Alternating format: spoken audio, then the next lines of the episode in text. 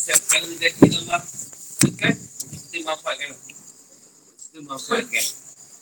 Jadikan Allah anugerahkan kepada kita. Pokok Eh buah-buahan semua. Tumbuh-tumbuhan sayur Binatang Boleh sembelih makan. Kulu min samarihi Iza Apa ni? As, Asma. Makalah buah-buahan yang telah ditumbuhkan oleh Allah. Meskipun belum matang. Ha, Itu zaman dulu. Rambutan hijau lagi kau dah ambil makan. Zaman ni dah pada kuning. Dah mekah pun tak dimakan Makanan dah banyak. Iza Asma merupakan bentuk anugerah dari Allah pada pemiliknya untuk makan buah itu. Sebelum menunaikan hak Allah iaitu zakat. Jadi pemilik itu boleh makan dulu pula. Ha, lepas tu baru berzakat pun boleh. Setelah itu jelaskan kewajipan terhadap buah-buahan tersebut iaitu zakat. Ha, zakat tu utama lah. Sebab taklah berfirman Wa'atu haqqa yaumal asadi Keluarkanlah zakat pada waktu panen. Panen ni waktu dipetik. Setak ia matang. Itu waktu panen.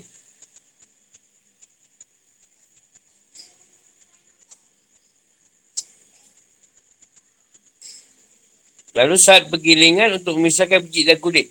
Yang dikatakan sudah masuk waktu panen ialah ketika memetik anggur, memotong kurma dan memetik buah-buahan. Zakat yang wajib dikeluarkan ialah sepersepuluh untuk tanaman disiram dengan hujan. Seperdua puluh untuk disiram dengan air.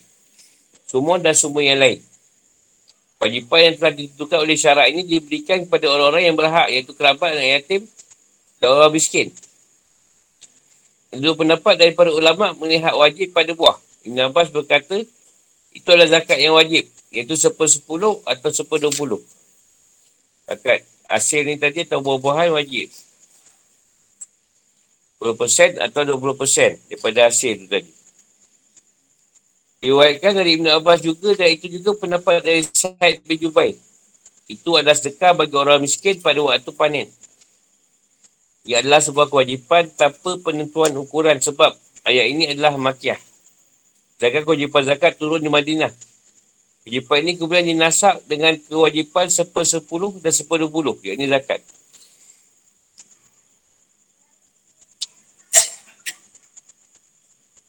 Ayat ini turun kat Mekah. Tapi zakat tu mula turun berkaitan zakat. Berkaitan zakat ni ayat tu turun kat Madinah. Jadi yang ayat Makkah tu dinasak kan. Atau dimasuk kan. Jadi dia ambil pada kewajipan seper-sepuluh dan seperdua puluh. Ini zakat. Ada yang mengatakan bahawa ayat ini madaniah. Yang benar ialah bahawa yang dimaksud di sini adalah zakat wajib. Dengan demikian makna ayat tersebut ialah tubuhkanlah niat untuk menaikkan zakat. Perhatikanlah kewajipan itu agar kalian tidak menunda. Yang penting bayar. Lambat ke cepat zakat tu. Jadi aku menegaskan mengenai metodnya yang sudah dikenal. Iaitu wasatiyah dalam pelbagai perkara tak itidal atau beriman dalam segala sesuatu. Allah Ta'ala berfirman, Wala tusifu inna. Makanlah dari apa yang diberikan oleh Allah tanpa berlebih-lebihan. Sebagaimana firman Allah SWT, makan dan minumlah tapi janganlah berlebihan. Tunggu Allah tidak menyukai orang yang berlebih-lebihan. Al-A'raf 31. Ha, ni yang online tadi bukan tak ada suara eh. Memang tak ada orang yang letak headset kat sini. Ha, bukan tak ada suara. Tak siapa yang hari ni nak letak headset. Ha, ni baru ada orang tak. Kita ingat dah ni kita dah dimasukkan. Jadi kita buat tak gerti je lah. Dan Allah kata jangan berlebih-lebihan dalam bersedekah. Hari ini sebagaimana diwayatkan dari Sabit bin Kais bin Syamas. Bahawa dia memotong 500 pohon korma. Lalu membagikan semua buahnya. Dan tidak mengenai bahagian sedikit pun untuk keluarga dia. Ya Allah SWT berfirman. Jangan pula engkau terlalu mengulurkannya. Sangat pemurah. Nanti kamu menjadi tercela dan menyesal. Al-Isra 29. Ini Allah disebut. Dah baik tu jangan sampai habis. Baik sangat pula. Nanti kau tercela dan menyesal. Kecela dan menyesal ni maksud dia. Engkau tu senang. Dah semua reta kau pergi ke orang. Alah kau jadi miskin. Kecela lah tu. Menyesal lah pula. Menyesal bagi harta ke orang. Nanti ada satu pakcik tu saya cerita. Konon senang dalam mati. Mati senang. Anak seorang, berilah anak tu semua harta. Dah tukar nama semua, kenalau dia. Kenalau mengempat. Menyesal kata dia. Lepas tu anak aku tu aku cekik dia berkecil mati kata dia. saya kata apa pakcik pindah cepat-cepat. Lagi pun dia seorang. Nanti kan kalau mati kan baliknya pindah kat dia. Tak, ingatkan senang Ustaz. Nanti dah mati senang. Tak ada persoalan. Nalau. Ha, tu yang kata, memang macam baik sangat dengan anak tu. Tapi takut jadi macam tu. Dah terpaksa duduk tempat lain. Yang pelik anak dia tu masa tak dapat bagian tu lagi. Baik orangnya. Ada bapak tu bertukar terus. Ha, bapak dia dia boleh halau. Dari yang sama juga, oh ni, Azuri berkata, maknanya adalah janganlah kalian beripak dalam masyarakat kepada Allah. Jadi, masyarakat ni, macam ni masyarakat, dia macam letakkan, dia tak nak berhenti masyarakat tu, tapi dia berimpak. Dia impak Arab-Arab, masyarakat dia tu selesai. Dengan impak tu, ha, itu masuk dia. Tapi dia masih buat masyarakat. Minum arak ke apa. Tapi diimpak arak-arak. Cover lah, cover balik. Tapi tak nak rasa tak nak berhenti. Tak berhenti pun. Ada setengah orang dia nak berhenti, tak dapat. Atau bagus juga. Ni memang tak ada rasa nak berhenti. Lewat yang sama dari Mujahid dan diwakilkan oleh Ibn Abi Hatim, dia berkata, kalau saya, kalau sahaja buku bais, gunung di Mekah berupa emas, Lalu seorang menafkahkannya untuk ketaatan pada Allah. Dia tidak disebut berlebihan. Kalau dia mengimpakkan satu dirham untuk kemaksiatan, dia telah berlebih-lebihan. Itulah maksud dari sebuah perkataan yang berbunyi. Tak ada istilah berlebih-lebihan dalam kebaikan. Tak ada makna kebaikan dan sikap berlebih-lebihan. Makna yang tepat ialah bahawa berlebih-lebihan dalam segala sesuatu, apakah itu baik atau tidak, adalah perbuatan yang salah. Baik dalam makanan maupun sedekah. Pasalnya, Manusia wajib berifak untuk dirinya, keluarganya, kerabatnya dan anak-anaknya. Bahkan ketika dia mempunyai anak, hendaklah ia menyisihkan sebagai wangnya untuk ditabung. Dengan begitu, ia berarti telah berifak untuk keperluan masa depannya. Agar dia tak jadi beban bagi orang lain. Masuk kat sini, keluarga tu dululah. Diberikan bagian dia. Oleh kerana itu, orang yang pandil, yang menghamburkan, hambur, yang menghamburkan hartanya harus diasingkan Meskipun hartanya dikeluarkan itu ialah kebaikan. Kasih buhari disebutkan, makanlah, minumlah dan berpakaianlah tanpa berlebihan atau sombong. Hadis riwayat buhari. Antara kesempurnaan anugerah nikmat dan rahmat Allah bahawa dia menciptakan untuk kalian wahai manusia unta ternak, unta, sapi, kambing dan bermacam yang lain. Ada yang besar yang boleh untuk bawa beban dan ada yang kecil. Seperti anak unta, domba dan kambing sebagaimana hamparan makanan yang luas. Binatang tersebut dihamparkan di atas tanah untuk disembelih yang dapat diambil darinya rambut dan bulunya untuk alas dan pakaian. Hal, hal ini seperti firman Allah SWT dan tidakkah mereka melihat bahawa kami telah menciptakan haiwan ternak untuk mereka. Itu sebagian dari apa yang telah kami ciptakan dengan kuasaan kami. Lalu mereka menguasainya. Dan kami menundukkannya haiwan-haiwan itu untuk mereka. Dan sebagainya untuk menjadi tunggangan mereka dan sebagian untuk mereka makan. Yasin 71 dan 72. Dan sungguh pada hewan ternak itu benar-benar terdapat pelajaran bagi kamu. Kami berimu minum dari apa yang ada dalam perutnya berupa susu murni. Susu murni ni bukan murni punya susu eh. Susu yang baik. Ha. Antara kotoran dan darah yang mudah ditelan bagi orang yang meminumnya. Anal 66.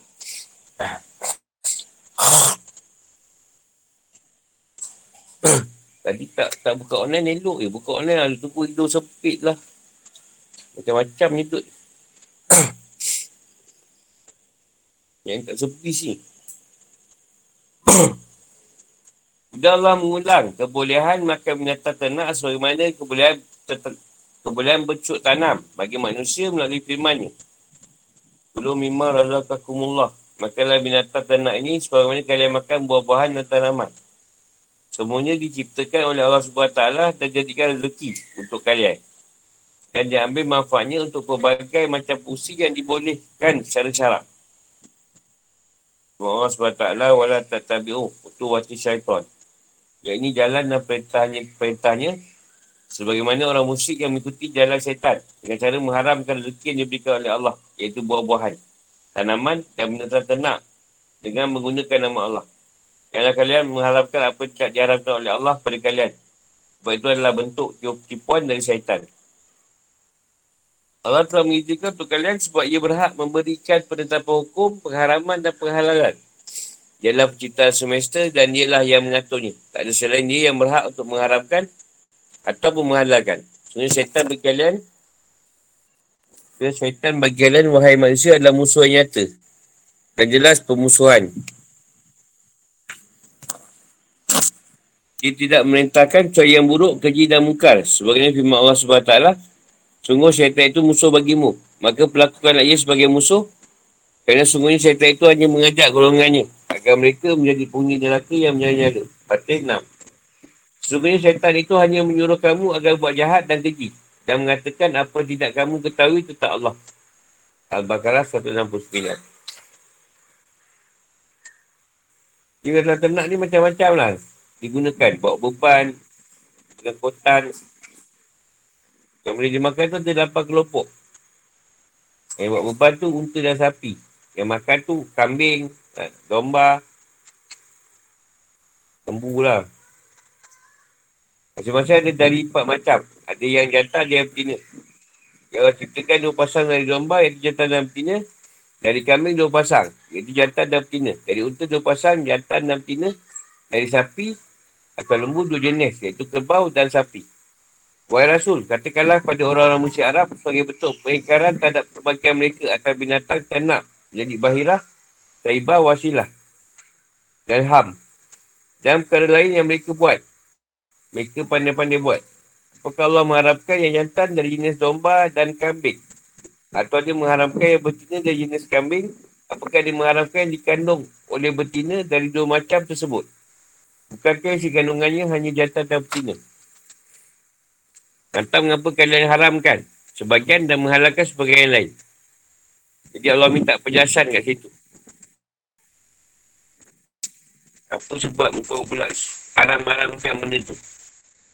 Ada pula jenis bahira, syaibah, wasilah, ham. Ha, tak ada ditunggang.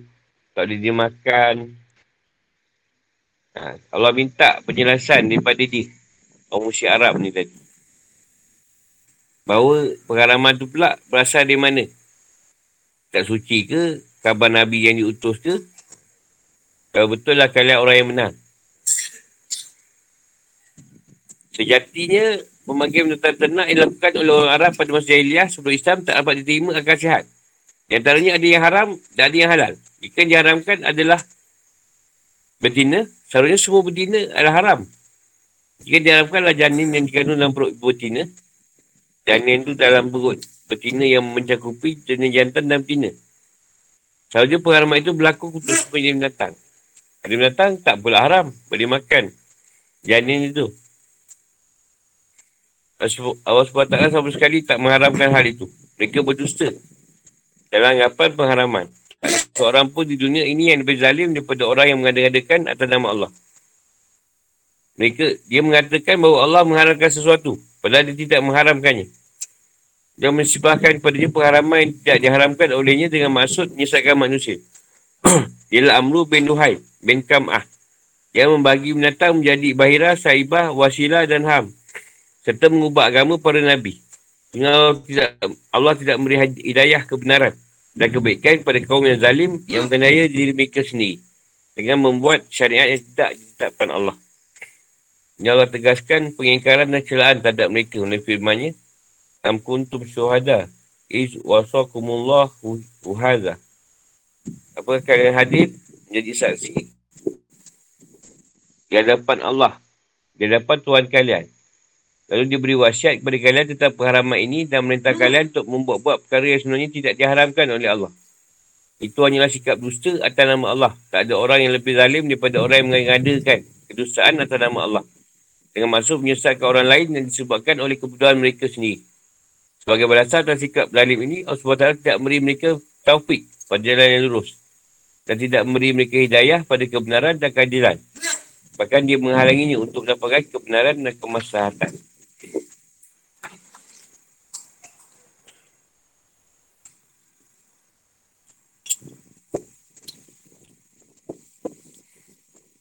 Fikir kehidupan tu aku hukum. Allah SWT mencipta adalah pencipta semester. Ia adalah sumber dua hal pokok dalam kehidupan ini. Ia adalah sumber kehidupan manusia, manusia melalui kenikmatan yang ia berikan kepada mereka. Anda juga yang menetapkan hukum yang sesuai untuk setiap zaman dan tepat agar tercipta sistem yang lebih baik dan agar kemaslahatan manusia, baik individu maupun kelompok, tetap terjaga. Hal ini bertujuan untuk memperkukuh tauhid dan mempertegas suluhiyah dalam bumi. Hanya ayat tadi lah, wahuwa lazi tu. Ada tiga pelajaran yang dapat diambil lah. Pertama, terjadinya perubahan menandakan ada zat yang mengubahnya. Kedua, anugerah yang kita dapatkan bersumber daripada Allah. Kalau dia mahu, dia tidak akan menciptakan makanan untuk kita. Bahkan, kalaupun Allah ciptakan, dia tidak akan buatnya indah dan enak dan tidak mudah dipetik. Tak ada keharusan baginya menciptakan itu semua pada proses awal penciptaan. Sebab memang tidak ada kewajipan untuk melakukan hal itu. Tiga, dan buktikan kuasaan ilahi dalam banyak hal. Antaranya ialah kemampuan air untuk naik dari bawah ke atas pada pokok. Pada sebab air adalah mengalir ke bawah dan jatuh. Antara juga keragaman macam buah-buahan. Macam-macam pesin buah. Pokok dan tanaman. Macam-macam jenis. Macam-macam warna, rasa dan bentuknya yang Allah jadikan. Ayat wa'atu haqqa. Yauma asadihi wa la tusrifu. Tunjukkan kewajipan zakat pada tanaman dan buah-buahan. Iaitu seper satu per sepuluh dan seper dua puluh. Sekelompok ulama mengatakan itu adalah hak pada harta selain zakat yang Allah perintahkan sebagai sunnah. Mengenai kewajipan zakat pada semua yang tumbuh di atas tanah. Baik yang merupakan makanan atau yang lainnya. Imam Abu Hanifah bersandar pada ayat ini dan umumnya hadis Nabi yang diwakilkan oleh Buhari dan Abu Daud dari Ibn Umar.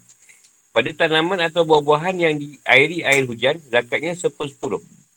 Pada apa disalami melalui telaga atau dengan cincin, zakatnya satu sepuluh dua puluh. Jadi kalau dengan air hujan tu, zakatnya murah sikit. Kalau gunakan telaga atau kincir, zakatnya lebih sikit, dua puluh.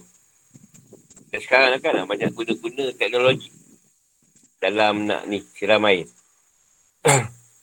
Sebab banyak kos yang tu. Yang hujan tu free.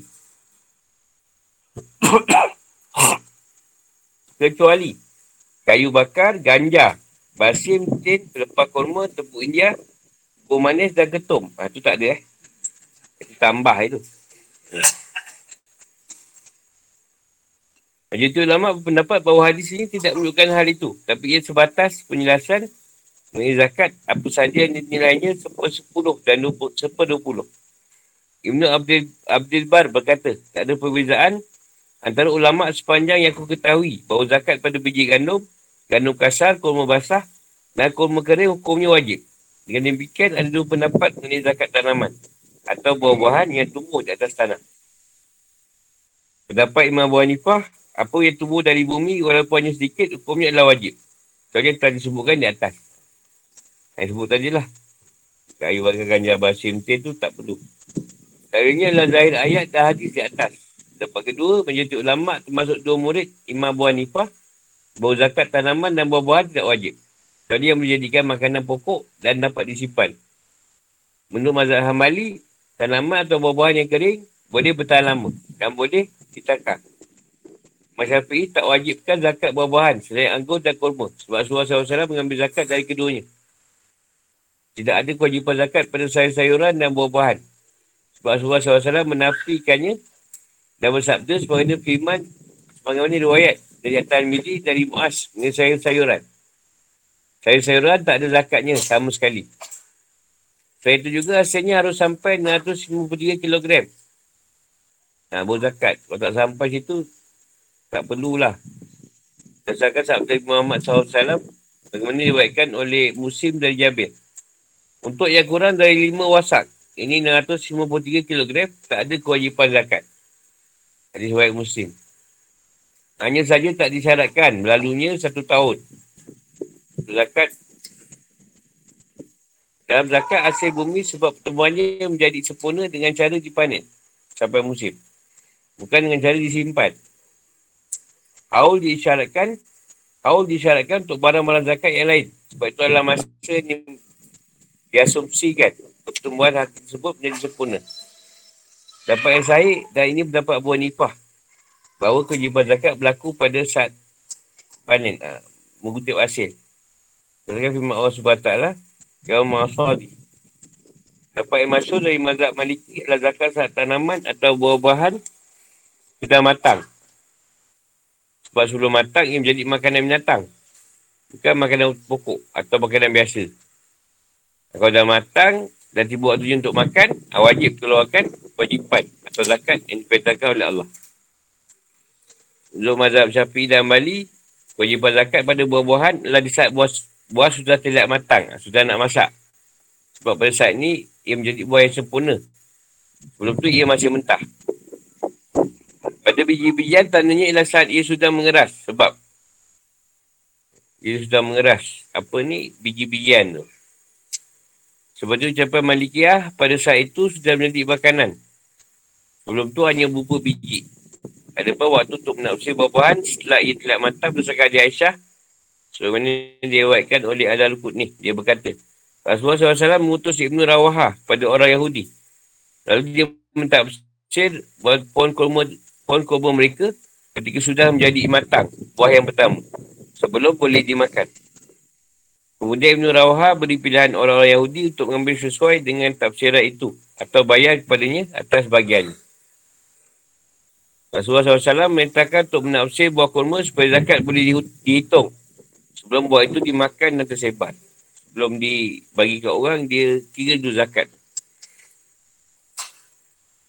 Ayat wa minal an'ami hau. Hamulah. Tunjukkan agungnya nikmat Allah yang telah menjadikan binatang ternak tutup pada manusia untuk dikenerai. Mengangkut barang dan bekerja. Dan itu juga diambil manfaatnya dari daging, bulu dan rambutnya. Dan ternak sebagaimana dikatakan oleh Ahmad bin Yahya, pendapat paling sahih. Adalah semua haiwan yang dihalalkan oleh Allah SWT berdasarkan firman Allah SWT. Haiwan ternak dihalalkan bagimu kecuali yang akan disebutkan kepadamu. Al-Ma'idah 1. Agar binatang tersebut tidak punah, Allah ciptakan menjadi dua jenis sebagaimana manusia. Iaitu jantan tak ada betina untuk pembiak untuk untuk boleh di, diproduksikan digunakan dan menjadi sempurna dengan itu pengharaman yang jantan dan bukan yang betina atau sebaliknya bertentangan dengan hikmah syarak ayat Tamaniyahu Azwaj merupakan matahan bagi orang musyrik ada apa yang mereka haramkan dengan tujuan ingin menghabisi binatang bahirah, saibah, wasilah dan ham dan lain-lain dan lain-lainnya. Hal ini sebagaimana ucapan mereka, apa yang dalam perut haiwan ternak, ini khusus untuk kaum lelaki-lelaki kami. Haram bagi sisi kami. Al-An'am 139. Inilah dalil yang menunjukkan bolehnya perdebatan dalam ilmu. Sebab Allah merintahkan Nabi untuk berdebat mereka dan menjelaskan kesalahan ucapan mereka. Ayat ini juga menunjukkan kebolehan menggunakan kias. Dalam ini juga ada ada dalil yang menunjukkan bahawa jika dalam permasalahan yang dikiaskan terdapat nas yang menjelaskan hal itu. Kias tidak berlaku. Pasalnya Allah SWT merintahkan mereka untuk menggunakan kias yang benar. Dan merintahkan mereka agar memahami bahawa alasan atau ilat pada kias harus berlaku. Pada semua yang serupa dan sama dengan hukum aslinya. Ini diambil dari makna ayat. Katakanlah pada mereka, jika Allah mengharamkan yang jantan, semua yang jantan mesti jadi haram. Jika dia haramkan betina, semua yang betina seharusnya juga haram. Jika dia mengharamkan yang dikandung oleh dua pasang, ini domba dan kambing, semua yang lahir adalah haram. Dan baik jantan maupun betina. Sebab semuanya sama-sama dilahirkan sehingga menjadi haram. Kerana adanya alasan atau ilat di dalamnya. Melalui bukti semacam ini, Allah jelaskan adanya kontradiksi. Ada kontradiksi. Dan kesalahan akal mereka sebab apa yang mereka lakukan hanyalah dosa atas nama Allah. Jadi dari mana pengalaman yang disangkakan ini? Jadi mereka cakap tak berdasarkan ilmu. Dan mereka tak baca kitab. Ada, apakah kalian menyaksikan Allah mengharamkan ini? Jika mereka diminta bukti dia, mereka hanya mengada-ngada sahaja. Mereka berkata, ini adalah perintah Allah. Allah pun mereka. Ayat dia, Fama azamu, mimman istara Allah Allah ikaribah. Ayudillah. Yadulillah nasi bighairi ilmu. Dan dalil menunjukkan bahawa mereka berdusta kerana ucapan mereka berdasarkan dalil. Allah Allah.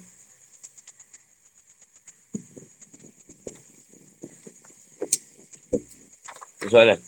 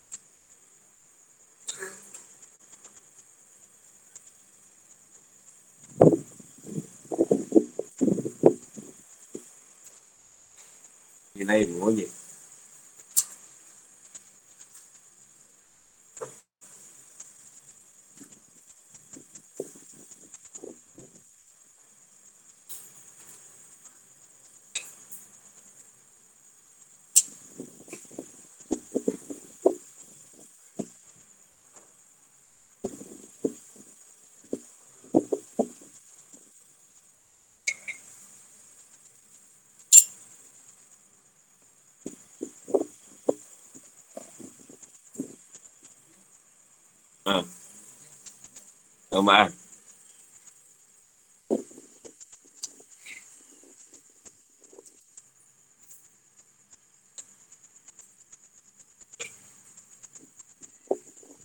Mana dia kerja-kerja hamba tu yang Allah suruh kau buat.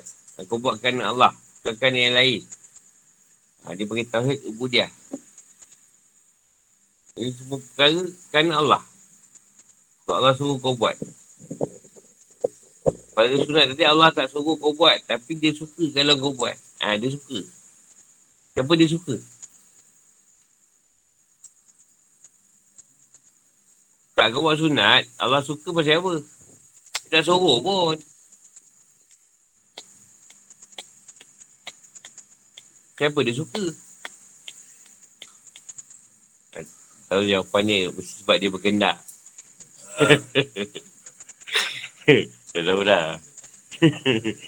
Dia jawab tu tu. Baca orang suka, apa orang suka kita buat sunat. Masalah sekarang buat sunat sampai melebihi yang wajib. Masalah sekarang. Buat sunat sampai melampaui yang wajib. Contoh kita pernah cerita kan berkaitan Rasulullah sebut. Mayang dua rakaat sunat sebelum subuh. Melebihi seisi alam. Kan? Dah dia pula tak kuatkan sunat tu pula. Subuh dah tak berapa dah. Yang yang sunat subuh tu bukan main setil. Setil dia buat ni. Yang subuh main cincai je. Padahal subuh tu lebih hebat lagi daripada yang sunat tadi. Tapi tu Allah Rasulullah nak beritahu subuh tu lagi hebat. Sunat dia pun dah hebat. Subuh tu lagi hebat. Ha, tapi yang orang tak faham tadi, mulut sunat subuh ni lebih utama daripada sembahyang subuh. Kenapa menyesal lah tak, tak dapat sembahyang sunat subuh? Apa subuh sembahyang? Subuh pun dah tak sembahyang juga. tak nyesal, apa menyesal sangat lah. nah, contoh terawih lah. Kan jadi wajib. Sedangkan kalau kau tak buat pun, tak menjadi masalah pun.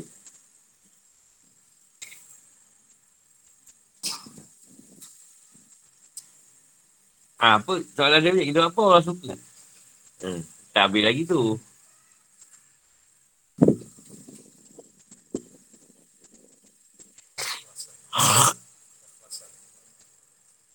Tapi saya tengok orang banyak sunat ni tak ikhlas lah. Paksa. Ha. Tak ikhlas sangat.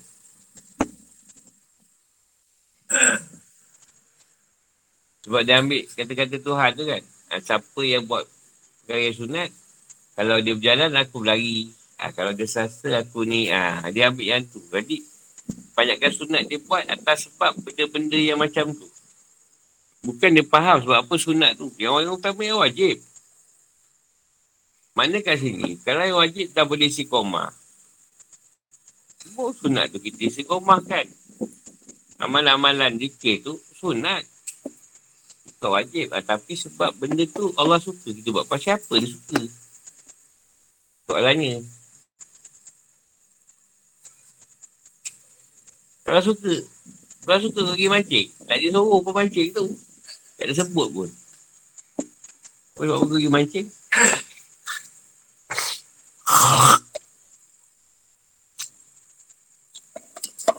Ha, tu jawapan dia. Ha, sebab dia tak suruh kita boleh buat. Tapi janganlah dia suruh tak buat.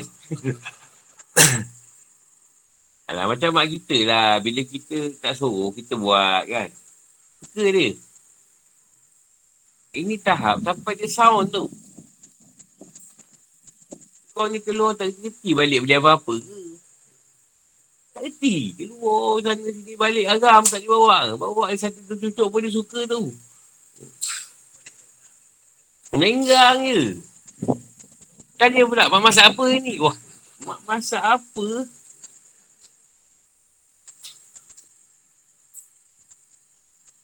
Aku dengan guru aku lah. Lepas makan ni melantak, melantak dahsyat kat masjid. Eh, balik sini kedai bungkus, punya banyak. Tengok, kita makan tadi. Tak, mana tahu kan ada orang yang lapar. Dia kata. Ada orang yang lapar, makan. Kan tu orang suka kan? Tak ada siapa suruh pun dia beli. Tapi dia mikir kalau ada orang lapar nanti ke malam-malam ke. Tiga pagi tak payahlah masak Maggi. Uh, mungkin lah.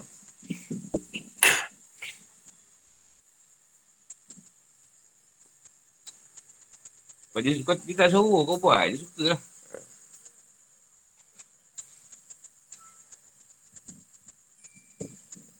Mak ayah ni kadang bukan nak duit anak. Tapi kalau kau boleh beri dia, kadang RM10 pun dia suka.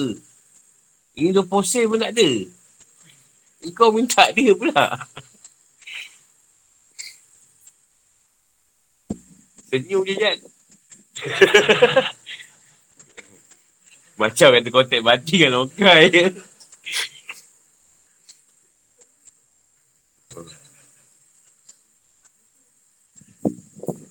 Melainkan mak ayah tu dia senang. Dia memang senang. Dia offer kau memang susah. Dia offer kau tu lain. Hanya lah rasa bersalah. Sekejap jom ke madrasah. Dia tak ada. Ah, ya ada. Ah, tak kisah.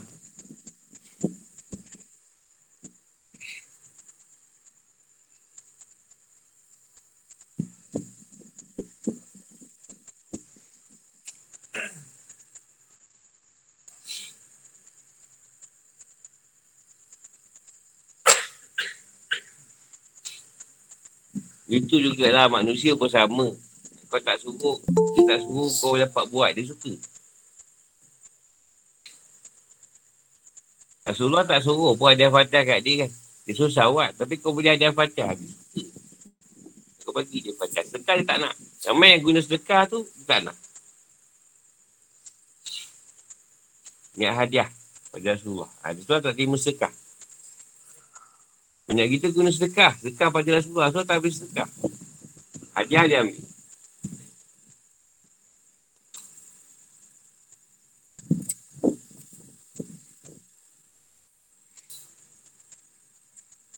Macam tadi lah, dia kata zakat tu 150 kilo baru kau berzakat. Ni tak perlu kira macam tu. Kalau ada lebih, zakat bagi orang lah sikit. Tak bagi orang je. Kalau ikut, Ana baca tafsir. Tafsir Al-Munim. Dan Dato' Ibu Tidur saya baru mana lakar. Tak perlu, tak perlu sampai tu. Kalau ada lebih, bagilah orang. Tapi pastikan keluarga dapat tu. Kau bagi orang. Kalau tak suka, kita macam dah tunjuk baik lah. Dan Tuhan tahu, kau tu temerang je baik. Kan baik betul. Temerang. Temerang je lebih. Kau benar-benar baik.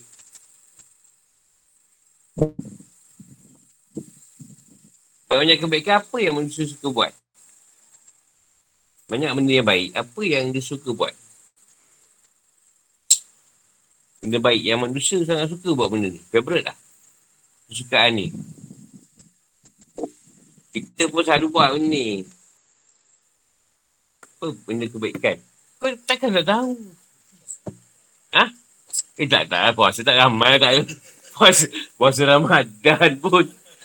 Kayak air. Puasa sunat pula. Bukan main TikTok. Tapi Ramadan kayak air. Ha? Tak ngerti. Ber- tak apa kena lah.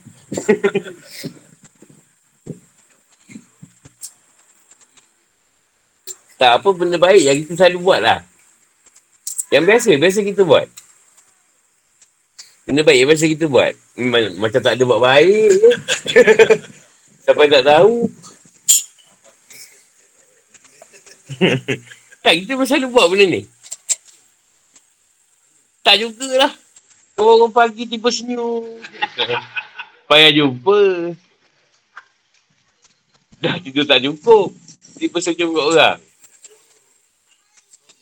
Ha? Tak jugalah kita boleh kira bergurau ni. Selalu, selalu kita buat. Selalu sangat. Baik lah, perkara baik tu. Bagus lah kalau buat. Semua orang, aku pun ada buat juga. Kau baik lah, bukan perkara jahat, Kau baik. Dah lah. Nasihat orang apa, tak ya-ya. Kuliah. tak ada juga nasihat orang. Adalah, tapi tak. Tak jugalah.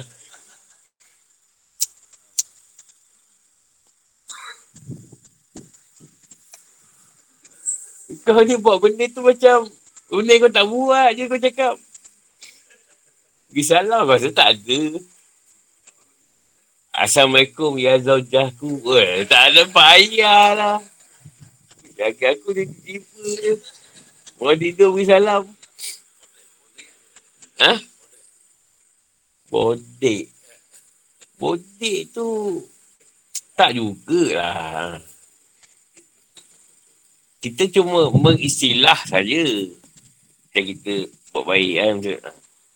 Apa benda kita selalu buat baik. Ha, makan memang dah kita ni. Benda-benda kita perlu makan. Benda yang umum. Yang fitrah. Fitrah manusia makan, minum, tidur. Jimat apa semua. Itu fitrah.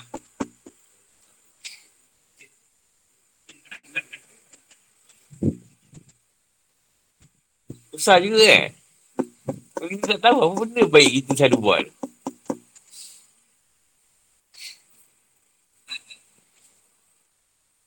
Baik ada makna. Kan kau buat baik semua mesti ada makna. Mana ada kau buat suka-suka baik. Kan baik ada makna.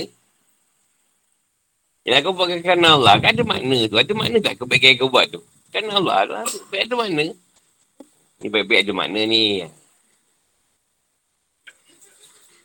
Tak aku memang kau tak terfikir je. Jawapan tu. Aku seorang je tu. Sebab bila, bila aku tanya apa benda baik, kau akan cari apa kebaikan tau.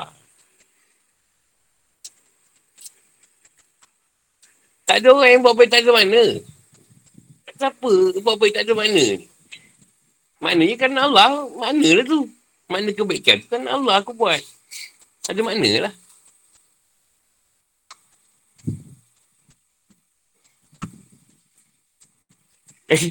Suka tu lah. Dengan jawapan tu.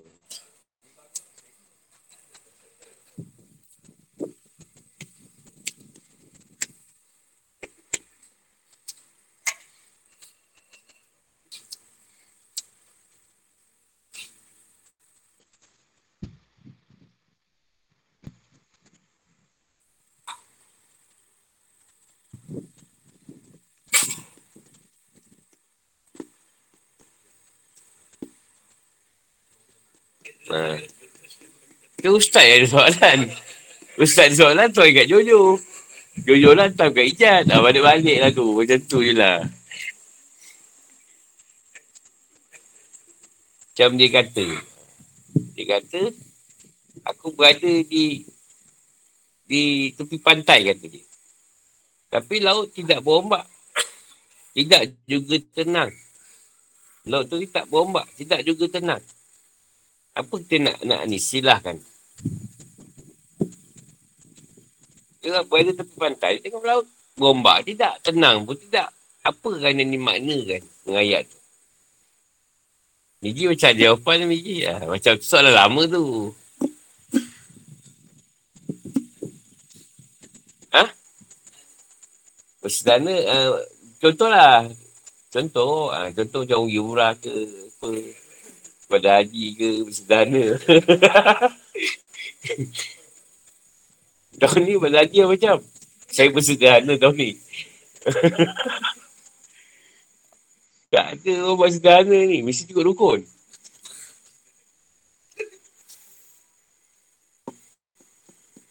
Ustaz apa jawapan Ustaz?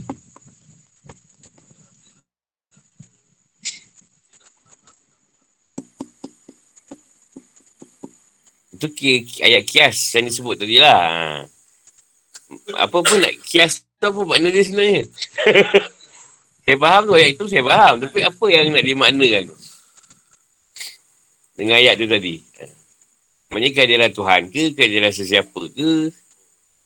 Ha, mesti ada. Kita tahu kias tu tadi. Tujuan pada mana? Adakah sebab Allah ni ada tidak memberi kita rasa berkurangan Ataupun dia tak ada pun, tak ada rasa juga berlebihan. Ha, ke macam mana? Hmm? Maknanya pada dia kita ada ke tak ada sama je lah. Ha. Tu mak, ha, boleh lah. Tapi bukan jawapan ni lah. Ha.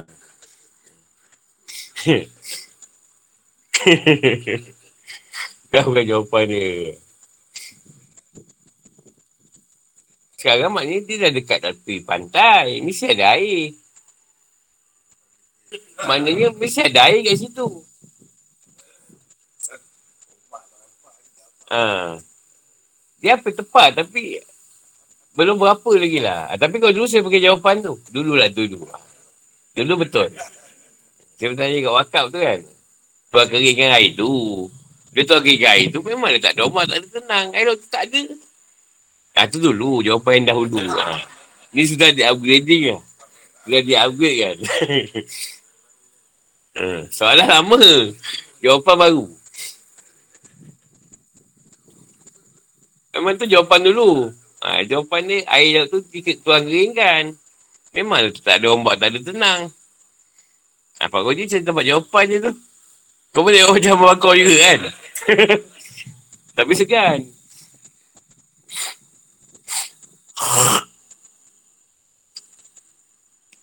Dia pertama, dia tu dari jawapan menurut lagi lah. Tapi jawapan lain lah selain tu. Pertama, dia ambil tiga hukum. Pertama, hukum pada akal. Hukum pada adat, hukum pada syarat. Hukum pada akal tadi ada tiga. Wajib, musail dan harus. Wajib pada akal, wajib pada adat, wajib pada syarat. Musail pada akal, pada adat, pada syarat. Harus. Pada akal, pada adat pada syarak. Jadi kat mana nak ambil? Bila kita dengar cerita tu, dengan akal setuju tak? Akal takkan setuju. Sebab laut, dia akan ada ombak, ada tenang kan? Akal dah tolak dulu. Adat? Adat. Sama, dia ikut akal. Adat pun tolak. Syarak? Syarak harus. Kan? Kita akan pegang hukum ni harus bagi Allah. Allah boleh adakan tenang, boleh tiadakan tenang, boleh adakan ombak, boleh tiadakan ombak. Ha, tu dari sudut ilmu. Ada ha, jawab, bukan tu jawapan yang aku nak lah. Ha, tapi jawapan ni kau boleh jawab macam tu. Boleh jawab macam tu lah. Ha. Dari segi ilmu.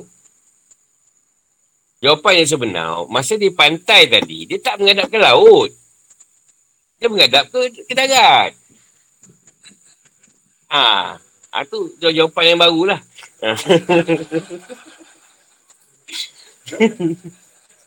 Betul lah. Dia tak menghadap ke laut.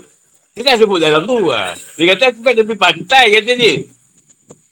Ha, aku kan tepi pantai. Dia kata laut tak berobat tak tenang. Dah kau ngadap ke darat. Memang lah. Cuma kau pusing balik. Ha.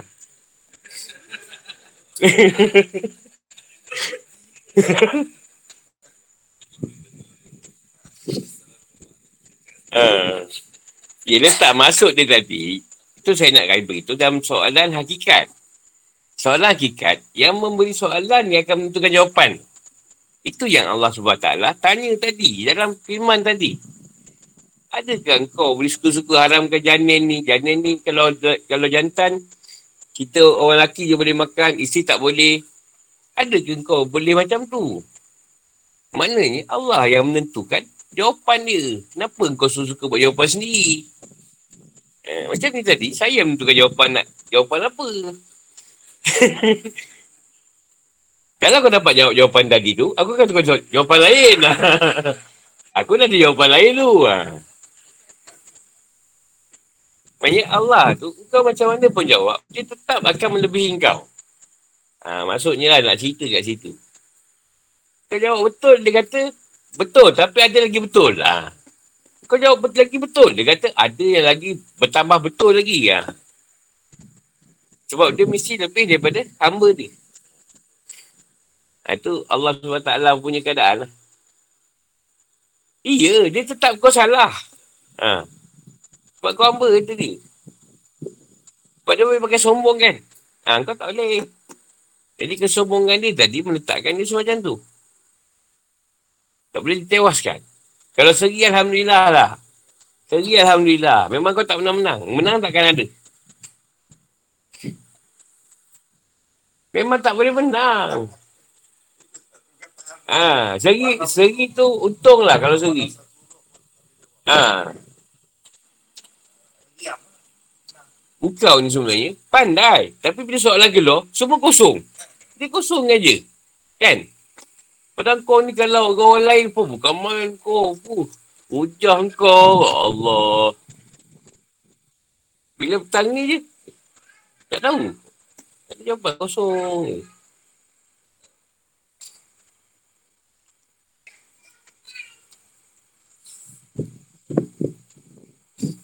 Ada soalan lagi je.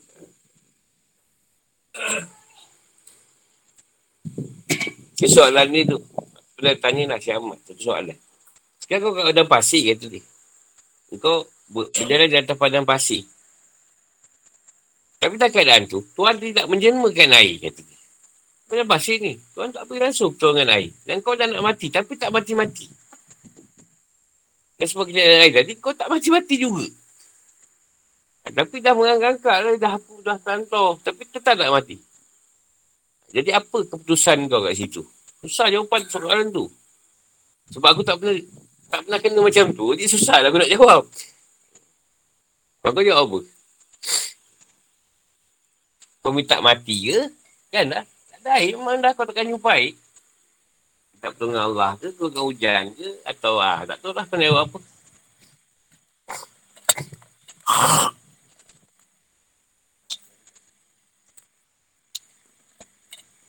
Bantu banyak juga ilmu ingat dia ni. boleh juga, boleh juga jawapan tu. Agak-agak agak benar jugalah. Sebab kau mengatakan kat situ, tak mati lah. Tapi, tu soalan dari sudut ilmu lah. Tapi dari sudut kita ni, apa yang kita nak minta masa tu? Sama ada minta hujan turun ke atau Allah ambil lah aku balik ke tak agak lah macam ni. Kau pun air tak bagi. Apa benda nak dibuat? Kita lah, kita nak buat apa kat situ? Baik kau sakit, semua orang dah sepi ni. Habis satu madrasah dah. Kalau dia supi dah habis. Ah, guru pun dah hilang arah lah. Nak ubat kau, apa benda kau nak buat situ? Dah habis ni. Ayolah, berserah lah. Dia berserah tu yang macam mana?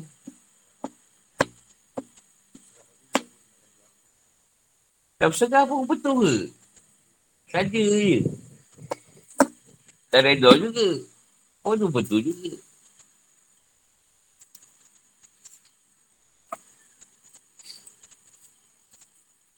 Dia sebenarnya jawapan tu, dia nak ceritakan seorang manusia tadi yang tidak bertuhan. Dia tak bertuhan, dia bosan dengan dunia, lalu dia bunuh diri. Kan? Dia, dia tak bertuhan, dia dah bosan dengan dunia dalam dunia ni. Tak ada apa makna dah pada dia. Dia bisa bunuh diri lah. Banyak kan macam tu. Apa lah, hutang pun banyak nak bayar pun tak boleh kan. Bayar pun tak boleh, hutang boleh tinggal. Pasal bunuh diri lah. Masa PKP kan banyak orang bunuh diri tu. Dia nak bagi jawapan yang macam tu lah. Maksudnya seorang yang tiada bertuhan. Tapi kalau orang bertuhan, takkan Tuhan tak tolong kau. Kadang-kadang kau macam tu. InsyaAllah tolong kan. InsyaAllah tolong. InsyaAllah lah dia tolong. Orang yang bertuhan lah. Dia ceritakan kadang orang bertuhan yang tak bertuhan. Dia sebenarnya tu. Tapi kita pun tak terfikir lah ke arah tu. Kita, ah, tu aku cakap tadi, kita tak tahu jawapan tu macam mana yang dia nak hantar.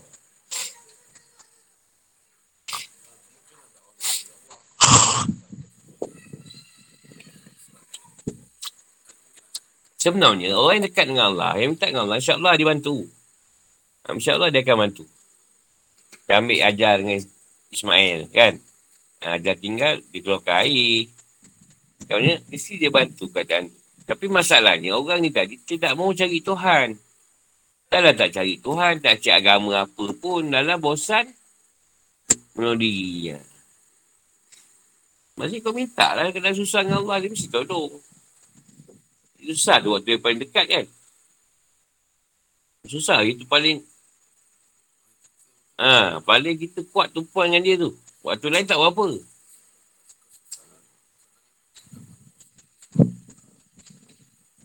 Ada susah, ada senang. Limit macam mana?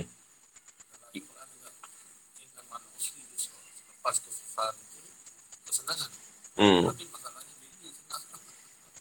Kita ni, saya pegang satu je lah di akhirat esok lah. Senang yang yang benar lah. Kat sini, susah lah. Dia memang macam tu lah. Kita senang macam ni pun kena tolong orang. Pada kita, tolong orang tu senang lah rasanya. Tak kita susah.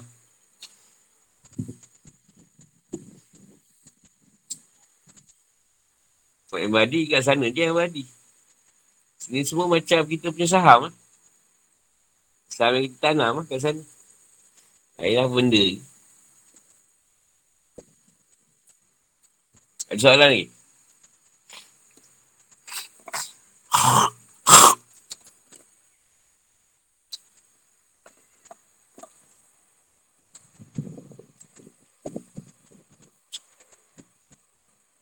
dia panggil tu tadi cerita Tuhan pengharapan atau uluhiyah.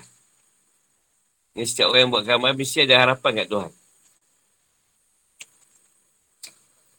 Mesti berharap kat sini. Kalau dia hamba tu kan kadang kosong. Mesti dia mengharapkan Tuhan ni tadi.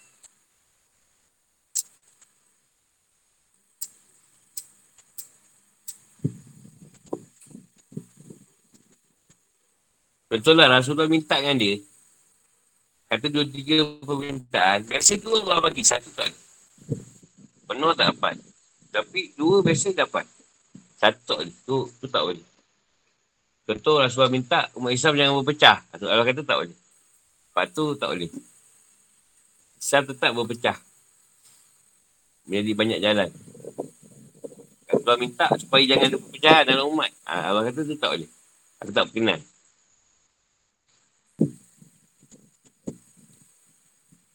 Tu lah itu banyak soalan lah berkaitan dengan baru saya jumpa itu kat TikTok ada ustaz yang cerita benda tu eh.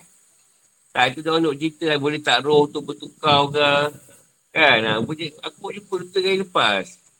Ustaz yang cerita tu. Patut banyak orang tanya aku soalan tu. Lepas tu soalan roh kita ada nama ke? Kan saja dia juga ke anda? Susah siapa tu? Oh.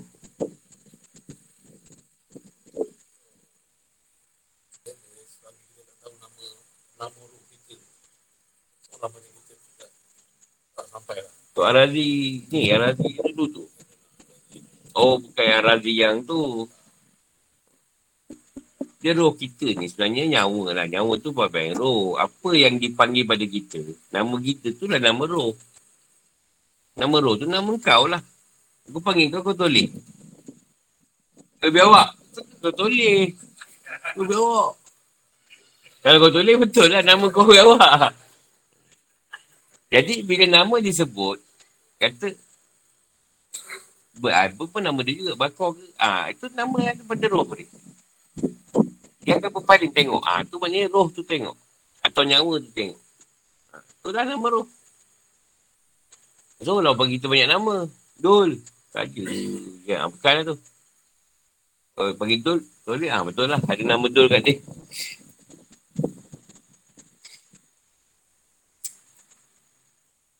Nama roh tu nama kita lah. Roh tu atas nama kita lah. Tapi kau tak, roh tak ada nama. Roh ni turun. Empat bulan tu tak ada nama. Turun kat situ. Siapa yang namakan dia? Ha? Siapa yang namakan kau? Ha, mak ayah kau lah. Mak ayah kau ke siapa lah. Tak kisahlah tak nama tu kan. Kadang guru lah minta kat guru. Tapi mak ayah juga yang letakkan nama tu. Guru tu dengan tidak je selalu. Jadi penat lah aku tanya ke WhatsApp. Nama tu saya siapa guru? Tu dia jawapan aku. Nama macam mana lagi?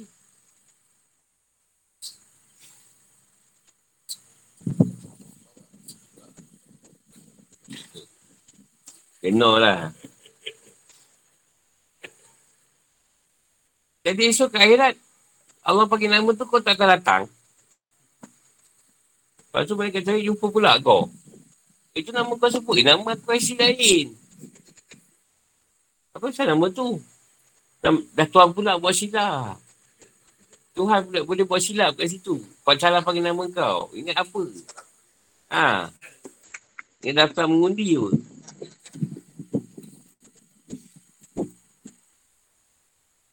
Sebut nama kita lah kan? Rasulullah Muhammad Abdullah. Tapi nama lain dia banyak. Rasulullah ni. Macam-macam nama ada. Wah, nama dia juga. Abu Qasim. Dia nama Rasulullah ni. Abu Qasim.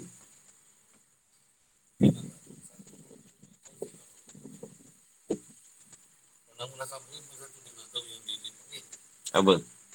Kan saya tanya Allah tu suka buat benda macam tu ke? Kan Allah tu suka ke buat benda macam tu? Ha. Tapi buat apa dia susah? dia boleh panggil satu roh pun dia boleh jadikan hebat roh tu lah. Tanpa perlu ambil roh lain. Seolah Allah tu macam kita pula. Baju ni dua hari, dua hari boleh pakai selai. Kita jenis su kan. Malah nak masuk. Lagi dua biar ramai. Pakai dia dua hari. Ibu berjalan jauh. Bukan jauh. No Melaka. Aku yang buat tu manusia. Allah takkan nak buat benda yang macam tu. Tapi boleh tak dia buat? Boleh kalau dia nak. Tak salah. Tapi dah menunjukkan satu kelemahan di sisi Allah. Lemahlah Allah ni sampai terpaksa guna roh lain masuk kat roh kita pula. Lepas tu saya kata, kalau nak belajar benda yang batin, nak tunggu roh tu masuk, roh guru kau masuk dekat siapa-siapa, nampak sangatlah kat situ apa dizahirkan seorang tu. Apa dia utuskan rasul, utuskan wali dia ke, ustaz-ustaz ulama' ni buat apa? Kalau nak perlu main dengan batin lagi, dah mati dah lah. Janganlah sibuk hal orang lain hidup ni. Sekarang aku dah telan lah itu tadi. Keluarkan balik. Sebelum main ni kau ada minum. Kau keluar kan? Tak boleh kan? Haa. Maknanya, creature apa, siapa cipta ni buat satu perkara mesti terbaik punya. Sampai warga pula kat atas. Roh ni termasuk pula dekat dalam badan Ustaz Zaiman. Kau pula nak ngeluhkan. Mereka begitu kau ambil balik roh tu. Sekarang dia termasuk pula kat roh Ustaz Zaiman. Ha, saya tarik pula mati.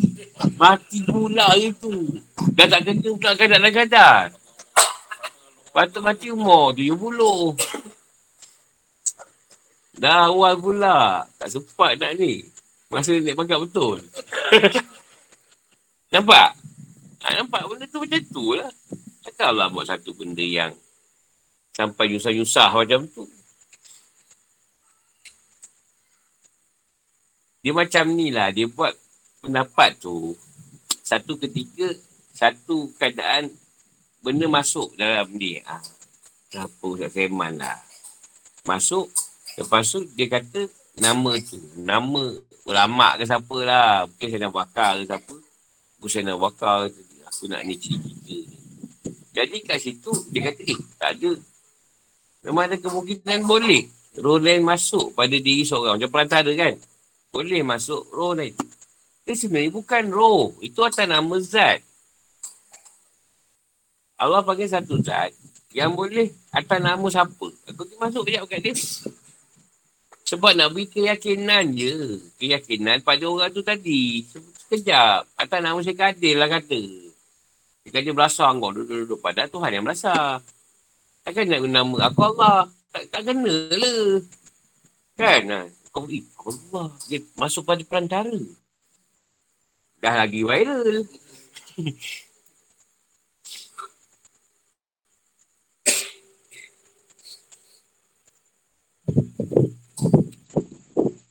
Banyaklah kita nak ambil contoh dengan akal lah. Lah ni sekarang kau kau tidur, tu kain kau tu kan, nak masuk ke rumah kau sekali dalam tu. Selesa tak tidur? Banggor sana. Banggor sini, kan? Kain buat kain celah, kain batik dia tu, tupang yang ha, masuk ke dalam dalam kain batik dia tu kau masuk. Ha, dia gerak sana kau pun ikut. Kau gerak sini dia pun terpusing. Ha, Contoh banyak. Kau nak punya akal. Kan dia susah nak nak roh tu masuk sini, masuk sini.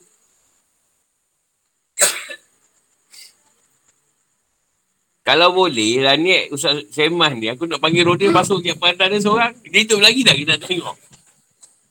Maknanya kalau benda yang tak ada boleh buat, ni tu mesti boleh buat. Sekarang hidup kan, ha, kita masuk di pantara sekejap roh. Tengok dia hidup tak ni, depan ni. Atau pengsan. Kalau hidup juga, ah, bukan. Benda lain masuk. Zat lain masuk. Kan susah nak buktikan benda tu.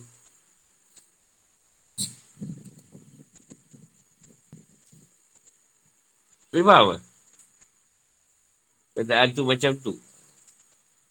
Dia bukan roh yang tadi dia ambil. Tapi dia ambil, dia guna zat atas nama roh. Ha. Allah nak kalam dengan engkau. Kau ni degil nak mampu. Kau ni pula suka Syekh Kadir. Kenapa? Syekh Kadir ni, ah, masukkan Syekh Kadir. Pelatan. Syekh Kadir dah aku semalam. Padahal, kau nak. Tuhan yang cakap nak bedal kau ni tadi, takkan nak guna nama dia. Dia guna nama yang lain. Ah, zat dia. Zat dia banyak. Dia balik kat bawah.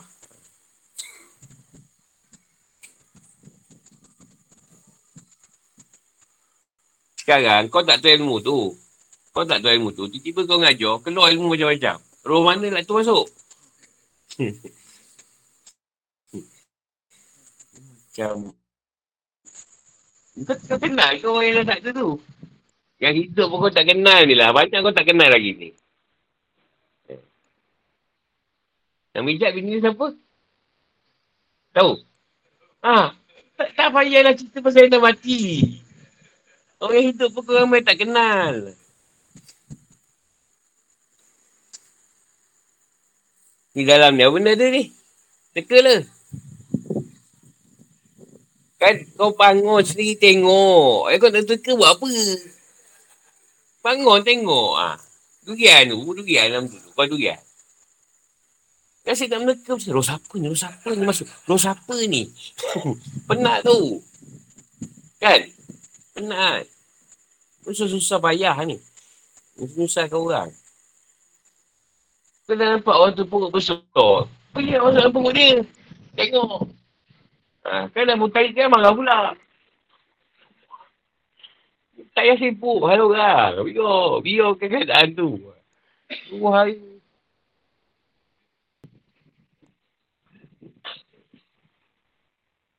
Susah. Kita nak mentafsir tentang Tuhan. Susah. Kita tengok yang ada kat bawah dia adik kaki. Kan senang. Yang dah ada mesti tengok. Lah. Senang tengok. Apa dia benda tak nampak ni? Pening lah. Kau tahu ikan apa dalam sungai tu? Kau balik ni kan? Yang naik tu lebih kan ada. Oh ada ikan ni lah sini. Kau kau tahu. Pergilah nyelam tu tengok. Tak ada aku tengok seorang pun nyelam. Masa mancing. Kau gitu pun. Tunjuk sekejap bawah kau. Tengok gambar dia kat bawah. Kau kita mancing. Tak jauh timbul dah mati. Lemas. Dia pula tak tiba dah tak cakap. Kita pula tak tahu. Turun dia turun. Dia pula tak bodoh. Kan aku semua terpaksa lah. Tauhid, tauhid, tauhid. Ha. Mati kat bawah. Lemas. Menurut tu biar berakal ke? Menurut biar berakal. Nak turut boleh. Fikir tu. Eh, kau tahu saya tak reti benar aku. Ha. Tak payahlah tengok baca ni lah.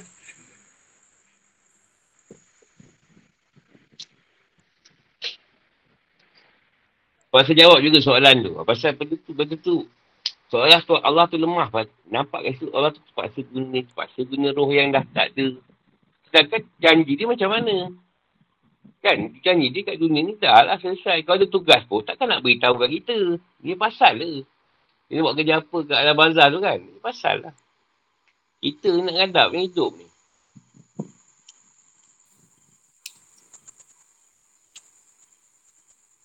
Allah Allah bisawab. Sampai situ tu. Assalamualaikum.